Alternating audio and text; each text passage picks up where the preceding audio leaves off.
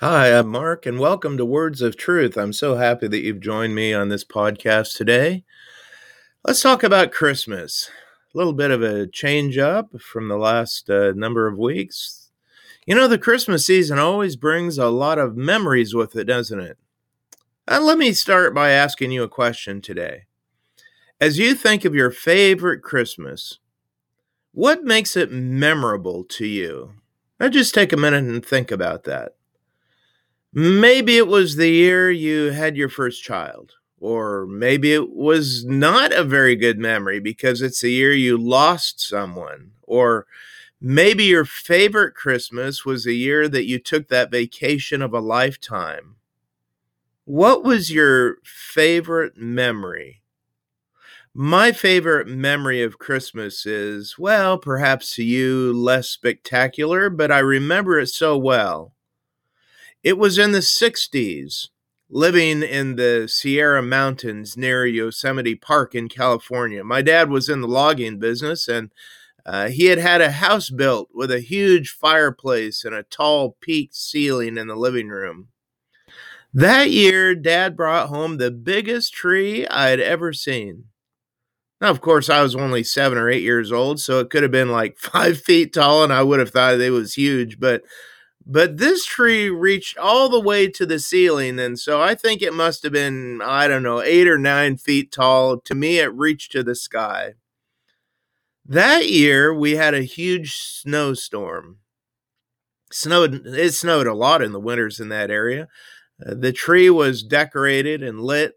The fireplace was roaring you know it almost looks like a like a like a card or something that you would send in my mind uh, the fireplace was roaring, and all of a sudden the lights went out. Now, I don't remember a lot about it, but what I do remember was the feeling so quiet, snow coming down outside, a huge tree, the huge fire going. And that year, I don't know, we roasted something in the fireplace for dinner. Probably was hot dogs or something. But it was just perfect. I remember that feeling funny things we remember, isn't it? Have you ever thought about what God's favorite memory is of Christmas? Well, it's not normally something we would think about. Well, we think about our memories, but we've probably never considered God's memories.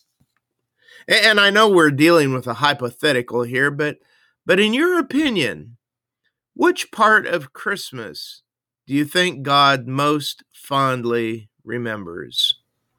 Well, we know that God created us to have fellowship with us. Not that he needed the fellowship. he had perfect fellowship with himself, Father, Son, Holy Spirit, but he did it just because he wanted to demonstrate his love. But then sin entered into his perfect world and it separated us from him. And now we couldn't experience life with God anymore. Adam and Eve were expelled from the garden, and ever since, our sin has kept us separated from God. This was completely against the plan and the will of God. And yet, he continued to desire to have fellowship with us. Now, God had another plan, a wonderful plan. For God so loved the world, the Bible says, that he gave his only Son, that whoever believes in him should not perish, but have eternal life. And so, the father entrusted a young girl with his only son. Imagine a human carrying deity. Think about that for a minute. The mortal carrying immortality. Mary wasn't the richest. She wasn't the most experienced. she wasn't even married. But Mary loved God, and she was the perfect mother for his son. And even knowing that his son's life would be threatened before he turned two, God sent Jesus to be born in well, some kind of a manger where animals are kept the mangers on our tables show it as being like a stable, right? But some people think it may have been a cave, and others think that It, it, may have been in a section of a home where they'd bring in the animals at night. Uh, when my wife and I were visiting Israel, we were taken to Bethlehem and they took us to the basement of a church where uh, there was a cave, the supposed birthplace of Christ. Well, I doubt it. But wherever it was, it wasn't nice. It wasn't sanitary. It wasn't like a clean hospital room. Uh, it was a place where there was straw that produced a kind of musty smell, with some animals and a feeding trough. Uh, imagine how proud God must have felt on that day. And yet, I wonder if it was a little bit bittersweet to see his only son leave his heavenly home for a time. I know it's conjecture, and I'm not trying to rewrite scripture or write something in the scripture, but it does make me wonder, knowing how it felt when our boys left the nest. I'm telling you, when our boys walked out the door, I cried. But God watched as, as the angels rejoiced at his perfect plan. And God gave the angels instructions to give the good news to some lonely shepherds who were tending their sheep by night. He didn't tell the wealthy, he didn't tell the politicians, or even the religious hierarchy first, but he told some dirty, disrespected shepherds first. The ones who protected the sheep and looked for the lost lamb. The ones who weren't allowed into the temple with their own sacrifice because they were unclean, they would understand. And they would tell everyone they knew about what they had seen. Well, God must have loved the expression on the faces of those shepherds when the when the angels lit up the skies. Imagine his eagerness for them to see his gift. Now, don't we love it when our kids have been away for some time and then they return home?